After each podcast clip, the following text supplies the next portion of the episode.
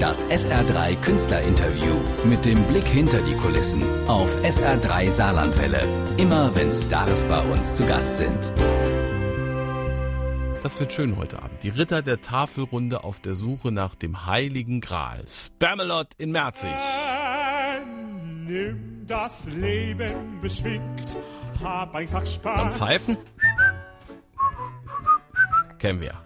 Heute Abend große Premiere in Merzig. Andreas Gergen, der Saarländer aus der Louis Roden. Der letzte Stefan der Familie Heinz Becker ist der Regisseur, einer der angesagtesten Regisseure im deutschsprachigen Raum. Arbeitet in Wien und jetzt in Merzig, in seiner Heimat. Und ich habe ihn getroffen im Zeltpalast und mit ihm gesprochen über dieses Stück Spamalot, das es ja schon in Salzburg gegeben hat und jetzt trotzdem im Saarland nochmal hart und ordentlich geprobt wird. Na klar, also natürlich ist es einerseits eine bestehende Produktion vom Salzburger Landestheater, aber andererseits haben wir jetzt auch nochmal neue Darsteller mit dabei. Das heißt auch nochmal äh, Namen der äh, Musical-Szene auch. Also ein Andreas Lichtenberger ist dabei. Marc Seitz war sowieso dabei. Uwe war natürlich dabei. Der spielt ja öfter bei uns in Salzburg.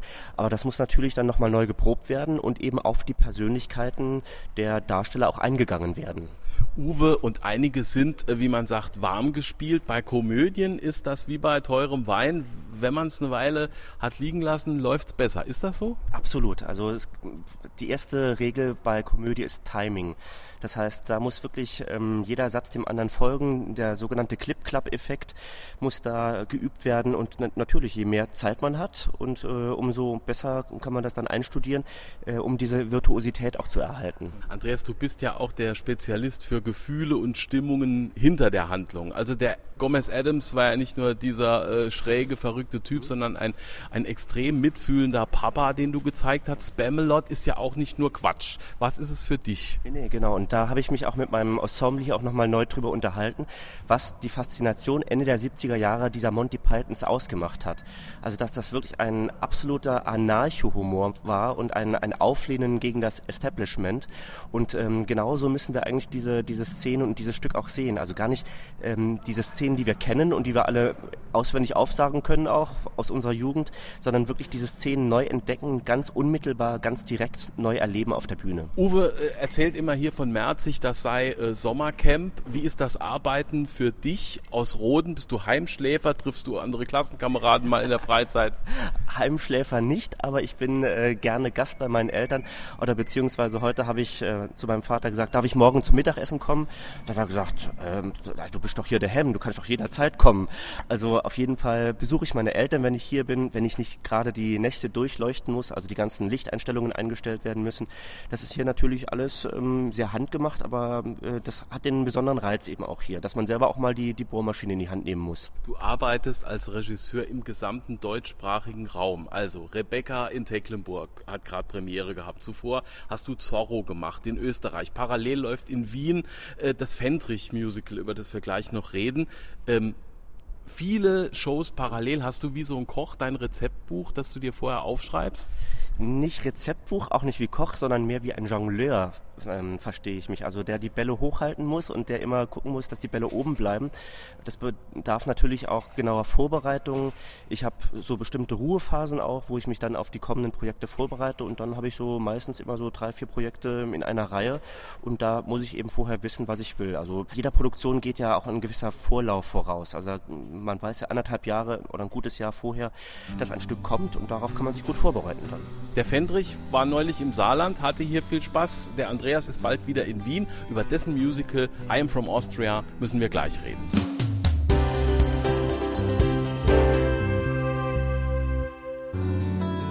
I am from Austria. I am from Austria. Das Musical mit den Reinhard Fendrich Hits demnächst in Wien. Inszeniert von Andreas Gergen, den ich in Merzig im Zeltpalast vor der Spamalot-Premiere getroffen habe. Und natürlich haben wir über dieses Bühnenstück geredet. Da war ein Bühnenbild zu sehen, eine große Torte, keine Sachertorte, eine mit viel Sahne. Und ich wollte wissen, was passiert bei I Am From Austria. Also das ist ja einerseits eine frei erfundene Geschichte. Also das heißt, da haben wir uns eine Geschichte ausgedacht, oder besser gesagt die beiden Autoren, Titus Hoffmann und Christian Struppeck. Genau, und ich habe mir da äh, Ideen zugemacht und wie könnte man das eben visualisieren und auf die Bühne bringen. Und eben das große Vorbild für I Am From Austria ist die Revue-Operette der 20er Jahre. Das heißt, da haben wir diese dreistöckige Torte auf die Bühne gebracht als Zeichen der Revue. Und auf der anderen Seite, es ist eben nur eine halbe Torte, ist eine große LED-Wand. Das ist eben so unsere moderne Seite, wo wir Videoclips und äh, Projektionen einspielen können.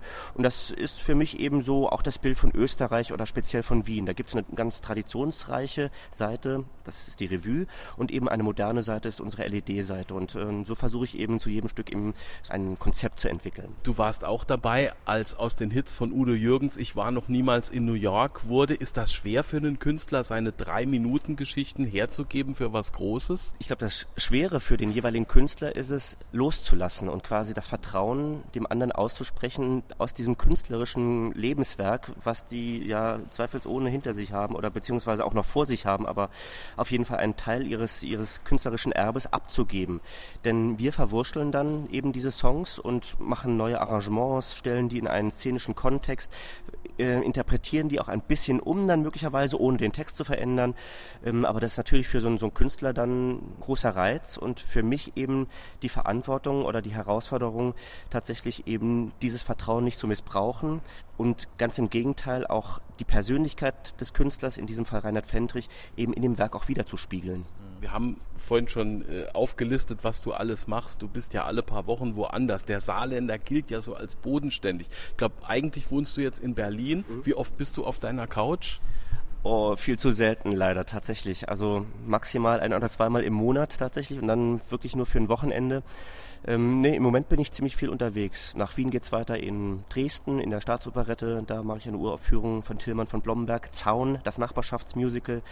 Und dann geht es wieder weiter in Salzburg mit Dr. Doolittle und wieder mit Uwe in der Hauptrolle. Gut beschäftigt. Also Operndirektor in Salzburg am Landestheater warst du. Ein fester Job. Äh, da hat man was. Das hast du aufgegeben. Auch der Saarländer sagt, Mensch, hat man Pensionsansprüche. Sowas, sowas äh, gibt man nicht auf. Du wolltest lieber frei arbeiten. Ja, genau. Also in Salzburg hatte ich immer zwei Jahresverträge. Und jetzt nach der dreimaligen Wiederholung habe ich gesagt, jetzt, jetzt langt's und jetzt will ich wieder frei sein und äh, wieder mehr außer Haus arbeiten. Äh, das heißt, mehr Gastregien übernehmen. Und ich komme immer wieder gerne als Regisseur nach Salzburg zurück. Aber jetzt in der Festanstellung war es jetzt zuerst mal genug gewesen. Andreas Gergen bei SA3. Die Kokosnüsse klappern, das Pferd sagt, es ist Probe. Heute Abend ist Saarland-Premiere. Bei der Adams Family haben wir alles Schlechte gewünscht. Was heißt es bei Spamalot? Oh, genau. Äh, nimm das Leben beschwingt, pfeift dir eins. Das SR3 Künstlerinterview mit dem Blick hinter die Kulissen auf SR3 Saarlandwelle. Immer wenn Stars bei uns zu Gast sind.